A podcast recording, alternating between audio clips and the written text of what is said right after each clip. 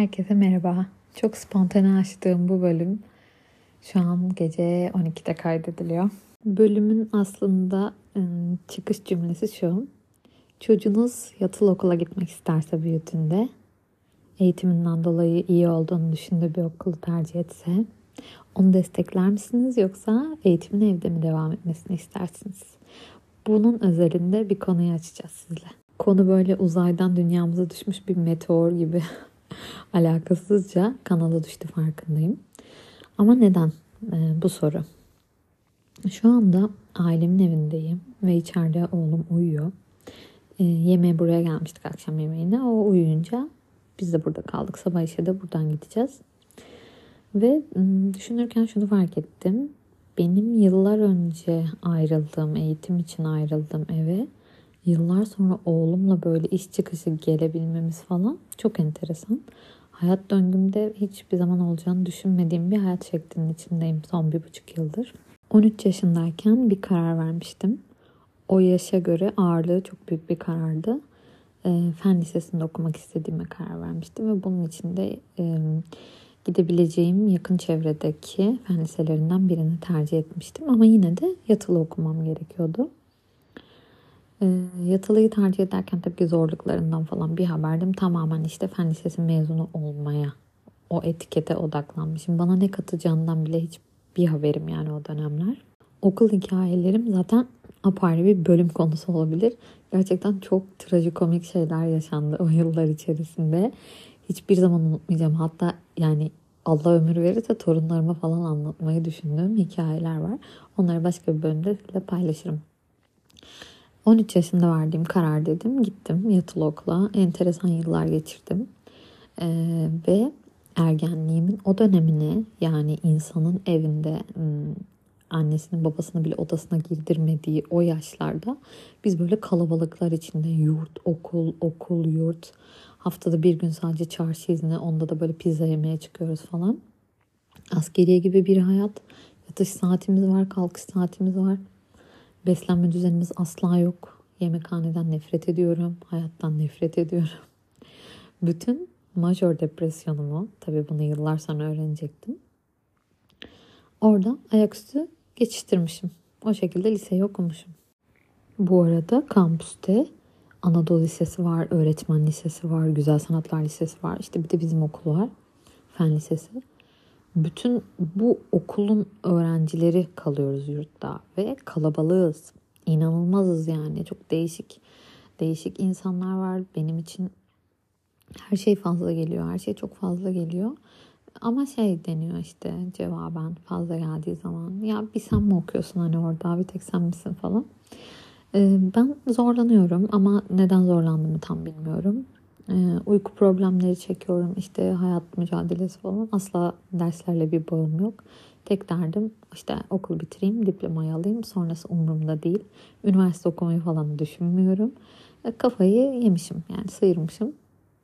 Hatta böyle e, Andaç'ta benimle ilgili çok komik karikatürler falan da var.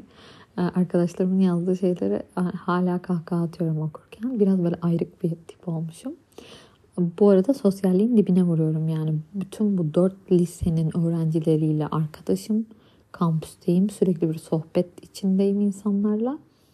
Ama sorumluluklarımı yani yatılı okulda neden okuduğumu unutmuşum. neden orada olduğumu farkında değilim. Sadece böyle günü kurtarıyorum. O şekilde bir hayat. Bunun bende ne izler bırakacağından tabii ki asla haberim yok. Ee, okulu bitirdiğim yıl üniversite tercihi bile yapmadım. Ya dedim ben çalışmadım ki hani neden. Sonra işte e, bir sonraki yıl çalıştım ettim falan. Bir üniversiteye gittim. Sadece e, bölüm tercihinden dolayı o şehre gittim. Yani bir bölüme takmışım. İşte endüstri okuyacağım. Kafamıza kim yerleştiriyor bunları bilmiyorum. Neyse kazandım. Endüstri gittim.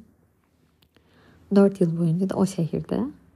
Küçük bir şehirdi ama güzel bir şehirdi. Hiç kötü hatırlamıyorum soğuğu dışında.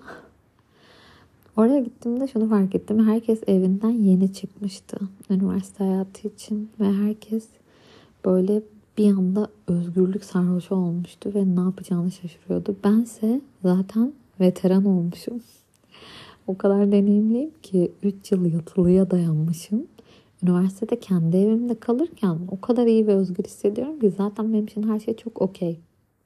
Herkes zorlanırken ben çok kıdemliyim yani çok mutluyum, çok rahatım. Her şeyin farkındayım. Ayakta durabiliyorum, hayatta kalabiliyorum. Ailemden uzak olmama rağmen özlem duygusu benim için daha kolay aşılabilir bir noktada. Oh ya dedim ilk kez hani yatılı okumanın da bir ekmeğini yiyorum. Üniversite bana hiç zor gelmiyor. Gayet keyifliyim. Dört yılda bu şekilde kaldıktan sonra bir an önce iş hayatına girme manyaklığı var. Mezun oldum Haziran'da. İşte Temmuz'da gittim diplomamı aldım. Şey diyorum Ağustos'ta ben neden işsizim falan depresyona giriyorum. Eylül'de hemen çalışmaya başlıyorum. Sonrasında orada işte ailemin evinde kısa bir süre kalıyorum çünkü ailemin yanında buldum işi. Hayat sonra beni oradan alıyor ve iş için e, bambaşka bir noktaya gönderiyor. İstanbul. İstanbul'da şunu hissettim. Yatılı okul, üniversite hayatım için bir altyapıydı. Üniversite hayatı da İstanbul hayatım için. Orada böyle sıfırdan bir hayat ve çalışıyorum. Yani öğrenci olarak da gitmemişim. Bir komünitenin içinde değilim. Ee, işte buraya aitsin diye bir yurtta ya da bir evde kalmıyorum. Bir öğrenci kimliğim yok. Çalışmaya gitmişim yani.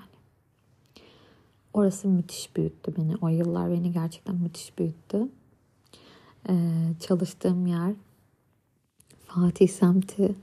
Ben böyle şeyi falan yürüyerek geziyorum yani sürekli işte kapalı çarşıdan böyle e, Eminönü'ne iniyorum.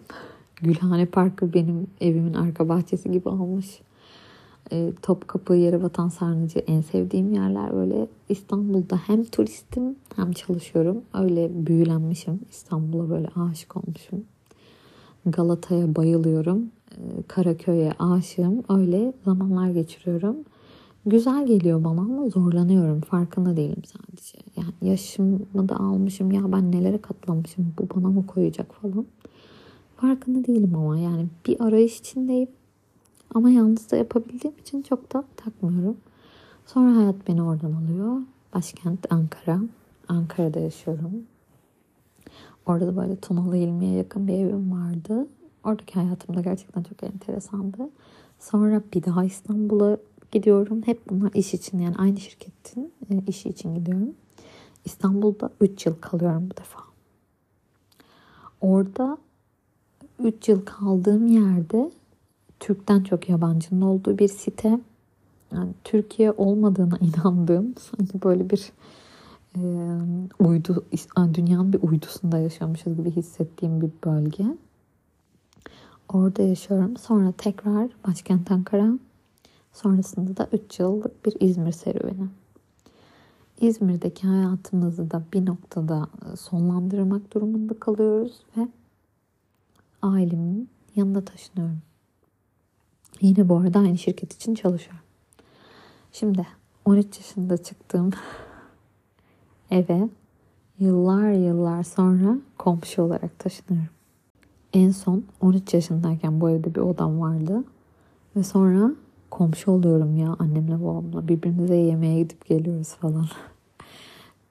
Çok enteresan duygular yani.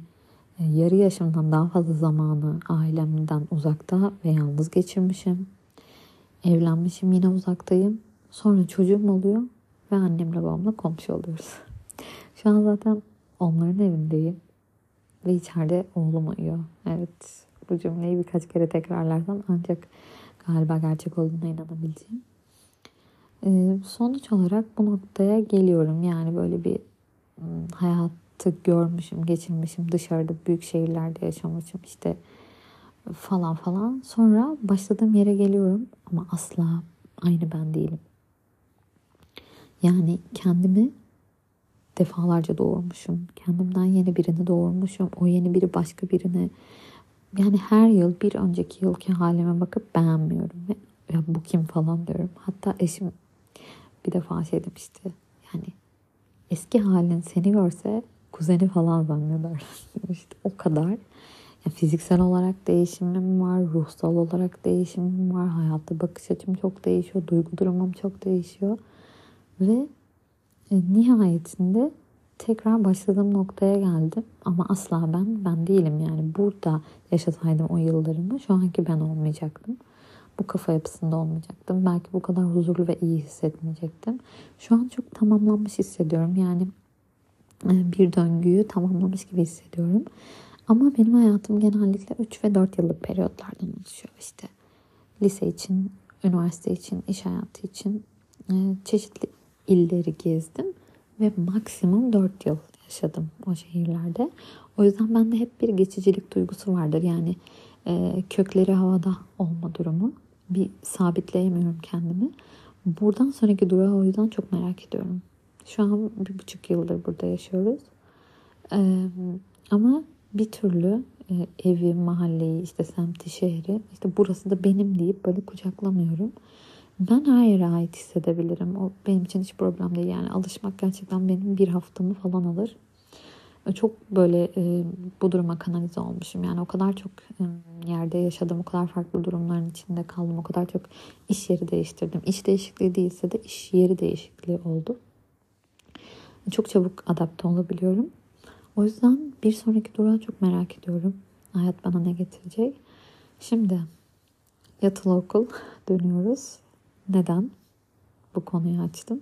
Çünkü şu an yaşadığım yerde iş için gittiğim yer yatılı okulu okuduğum yerle aynı. Yani yatılı lisemle şu anki iş yerimin arası 5 dakika falan mesafede. Hem yaşam döngümde yani bıraktığım yerdeyim. Ailemin yanındayım. Hem de e, yine evden çıkıp gittiğim yer o yatılı okulun çok yakını bir mesafesi. Ve kendimi ara ara iş arkadaşlarıma lise hayatımı anlatırken buluyorum. Yani yıllar önceyi ve şunu fark ediyorum ki çok fazla travmatize olmuşum. Bunun farkında bile değilmişim. Çok ufak zannettiğim e, şeyler aslında belki de zorbalıkmış. Arkadaşlarımdan gördüğüm şeyler. Şu an tabii bunlar yeni dillendiriliyor ülkemizde. O zamanlar zorbalık diye bir kelime yoktu. Ya da gerçekten e, sağlık durumum yatılı okulda okumaya hiç el vermiyormuş ama bunu fark etmemişiz. Çok genel geçer bir şekilde ergenlik sorunları demişiz. Bunların hepsini şimdi bu noktada fark ediyorum. Ve şunu fark ediyorum. İleride benim çocuğum da yatılı okulda okumak istesem çünkü ben çok istemiştim gerçekten ve ailem desteklemişti. Annem hiç istemese de. Bu durumda acaba benim kararım ne olur? Benim tepkim ne olur? Ee, çok ilginç. Annem de aynı şehirde liseyi yatılı okumuş. Ve kendi çocuklarımı asla yatılı okula göndermeyeceğim demiş. Kaderin bir cilvesi. Ben büyüyorum ve yatılı okumak istediğimi söylüyorum. O okulda okumak istediğimi söylüyorum. Ve beni desteklemek durumunda kalmış. Yani bana engel olmamış. Sonrasında ama ben kardeşlerimin yatılı okumaması için elimden geleni yaptım. Yani onlar yatılıdan nefret ettirmiş bile olabilirim. Gerçekleri anlatmıştım çünkü. Şimdi acaba ben bunu nasıl anlayacak mıyım? Yani işte ileride oğlum büyüdüğünde işte iyi bir kolej olabilir ya da yurt dışındaki okulları tercih etmek isteyebilir. Bilmiyorum yani ona nasıl bir tutum sergileyeceğimi bilmiyorum. Ona sanırım yaşadığımız evde sunabileceğim en güzel hayatı ve en özgür alanı sunmaya çalışırım. Nasıl bir anne olacağımızı zaman gösterecek sonuçta. Şu an daha çok küçük. Ee, yılların bizi neye dönüştüreceğini tam olarak bilmiyorum. Ee, ama sanırım sahip olunabilecek en liberal anneye sahip olacak. O ne istiyorsa yanında olacağım ama karar verme aşamasında unuttum gerçekleri anlatmayı planlıyorum. hayatın gerçeklerini. Zaten babasıyla da öyle konuşuyoruz. Yani hayatın acı gerçeklerini tatmadan da öğrenebilir. Başkalarının tecrübeleri üzerinden bir şeyler öğrenebilir, anlayabilir. İlla her şeyi kendi tecrübe etmesine gerek yok. Bunu sizinle paylaşmak istedim. Belki bölüm biraz karışık olmuş olabilir ama çok gerçekten otobiyografik bir bölüm oldu. Ee, o yüzden hayatımı şöyle hissediyorum. Çok fazla yer değişikliği, e, arkadaş çevresi ve iş değişikliği olduğu için sürekli kendimin yeni bir versiyonuyla tanışıyorum. Ama sürekli oluyor bu. Ve hepsinde bir adım daha yukarıda hissediyorum. İyi hissediyorum. Yani özgüven konusunda ister istemez bir gelişme yaşamak zorunda kalıyorsunuz. Bundan dolayı memnunum. Çok fazla insan olmasından dolayı hayatımda. Ee, bu bir yerde beni zorlasa da e, o zorlanmanın akabinde gelişmiş ve daha güçlü olarak çıktığımı fark ediyorum. Yani yatılı okul bana çok şey kattı. Ee, çok küçük yaşta gerçekten insanlara katlanabilmeyi, onları ya da olduğu gibi kabul edebilmeyi, yani yatakhanedeki türlü saçmalıklarına rağmen ertesi gün okul arkadaşı olarak beraber gülebilmeyi, yani güzel bir yemeği birlikte paylaşabilmeyi öğretti. Şu anda o okuldan mezun olan arkadaşlarım yani birçoğu doktor olarak hizmet veriyor. Birçoğu mühendis olarak, eczacı olarak yurt dışına taşınanlar var. Her birimiz böyle ülkenin ya da dünyanın diyeyim bambaşka yerlerine savrulduk. Acaba onlar o yıllarla ilgili neler hatırlıyor çok merak ediyorum. Bazılarıyla hala yakın olarak görüşüyorum. Aynı yerden mi bakıyoruz diye bazı olayları anlatıyorum. Ve şunu fark ediyorum ki hepimizin gerçekten en karamsar ve en ergen dönemi o dönemmiş. Ee, yine de memnunum o yıllar için. Benden götürdüğü şeylere rağmen bana katkıları çok oldu diye düşünüyorum. Öz saygı ve sınır çizme olayını o dönem fark yani tabii bunlar adının bilincinde olmadan başarmayı öğrenmişiz. Birinci sıraya kendimizi koymayı öğrenmişiz. Çünkü vahşi bir hayatın içinde gibisiniz. Yani vahşi bir ormanın içinde kendinizi korumak ama o ekosistemi de bozmamak zorundasınız. Yani yatılı okul tam olarak bu. Orada bir şeyleri öğrenmişiz. Şu anda fark ediyorum. Hayat bazı şeyleri seve seve öğretmiyor, döve döve öğretiyor. Evet gece yarısı açtığım bölüm için bir de kahve yapmıştım kendime. Ama kahvem soğudu çünkü kaydı sizinle olduğu gibi tüm içtenliğimle paylaşmak istedim. Bu bölümde editlemek çok kolay olacak. Çünkü gerçekten hiçbir yerini kırpmayı düşünmüyorum. Olduğu gibi kendi içime açtığım bir bölüm oldu. Ee, ebeveynlik insana hayatı baştan yaşama baş, e, fırsatı veriyor. Baştan başka biri üzerinde baştan yaşama. Onunla birlikte doğuyorsunuz. Onunla birlikte sıfırlanıyorsunuz. Ve bütün süreçleri beraber yaşıyorsunuz. Ben oğlumla yürümeyi öğrendim. Şu an konuşmayı öğreniyorum gibi. Hayatı sıfırlıyorsunuz. Ee, ve e, her şeyi artık bir süzgeçten değil iki üç süzgeçten geçirmeye başlıyorsunuz. Ve işin kötüsü büyürken her suçu anne babamıza atmaya çok alışmıştık. İşte onların yüzünden onlar böyle dedi. Onların yüzünden şunu tercih ettim. O kadar kolaycıymışız ki biz çocuklar, bizim nesil her şeyi anne babaya atmayı çok çok güzel öğrenmişiz yani. Kendi tercihlerimizin arkasında böyle dik duramamışız. Şu olsaydı da böyle olurdu da aman onun ailesi bunu yaptı. Senin o kadar kolaycı ve bahaneci bir nesiliz ki. Yani 90'lar kuşağı için konuşuyorum bunu. Şimdi ben bir anneyim. Bakalım ben neler için suçlanacağım. Acaba takdir görecek miyim? Çocuğum için yaptığım şeylerden dolayı o beni takdir edecek mi?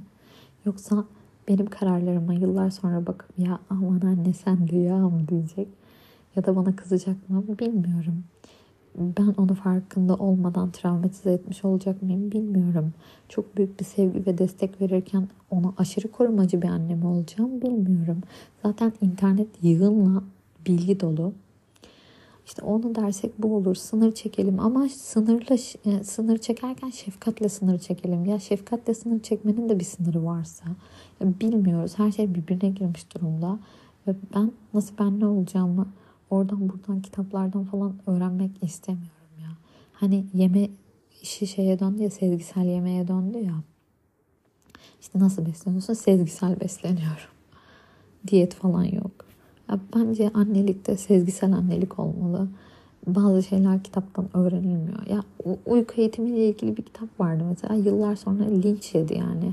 Çok katı bir şekilde uyku eğitimi verdiği söylendi. Tuvalet eğitimiyle ilgili bir e, eğitim metodu vardı. Çocukların işte 2 yaş altına verildiğinde çocuklarda psikopatla eğilim yarattığı söylendi. O yüzden bilemiyoruz. Yani bazı şeyleri zaman gösterdiği için ben bazı kuramlar üzerinden gitmek yerine kendimizi yani anne baba olarak duruşumuzu ve tutumumuzu daha ayakları yere basan, mental sağlığı güçlü, şey yani kararları çok böyle değişken olmayan, duygu durumu çok değişken olmayan anne babalar olarak daha huzurlu, motive kalmayı başarırsak çocuğumuzun hayatında bir denge unsuru olarak durabileceğimizi düşünüyorum. Onlar hayatı bizden öğreniyorlar. Gerçekten rol model olayına sonsuz katılıyorum. Bizi modelliyorlar. Her hareketimiz modelledikleri gibi düşünce biçimimizi yani bizim bir beşen bir k sorgusu yapalım mesela. Çocuk da aynısını yapacak yani. Bir olaya baktığında ne, nasıl, ne zaman diye siz soruları sorup cevaplar verdiğinizde çocukla aynı döngüye girecek. Bir bir yalan karşısında verdiğiniz tepki, bir şiddet karşısında verdiğiniz tepki ya da çok büyük bir sevgi ve hediye karşısında verdiğiniz tepki bunların hepsini gerçekten kopyalıyorlar. Yatılı okuldaki o kız bir gün büyüyüp hmm, bir çocuk sahibi olacağını falan asla düşünmüyordu. Hatta ben gerçekten üniversite okuyacağımı da düşünmüyordum. Niyeyse hep 18 yaşından önce öleceğime inanıyordum. O zaman savaş vardı yine böyle e, Türkiye'nin sınır ülkelerinden birinde. Bize de işte bir bomba düşecek ve öleceğiz. Ya o kadar çocukça ve karamsar ki böyle bir inanışım vardı. Yıllar sonra kız kardeşimle de konuştum da aynı duyguya onun da sahip olduğunu öğrendim. O da şey diyormuş ya biz zaten üniversiteye gitmeden ölürüz bu ülkede falan. Hiç o da çalışmamıştı. Ders ben de çalışmamıştım. Enteresan yıllardı. Şimdi bakıyorum da e, hayat bir şekilde geçiyor. Ölmedik yani. Ve işte büyüdük, yaşadık, aşık olduk, evlendik. Şimdi bir de çocuğum oldu ve onun nazarında ben anneyim. Ben artık o küçük kız çocuğu değilim.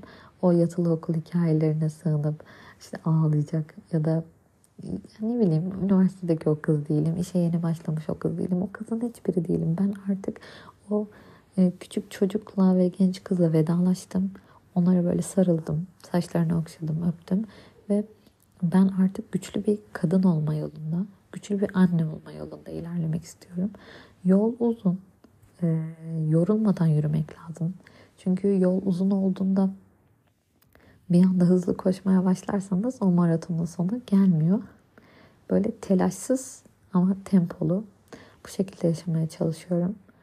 Enteresan bir bölüm oldu benim açımdan. Dediğim gibi kahvem buz gibi ama sohbet güzeldi.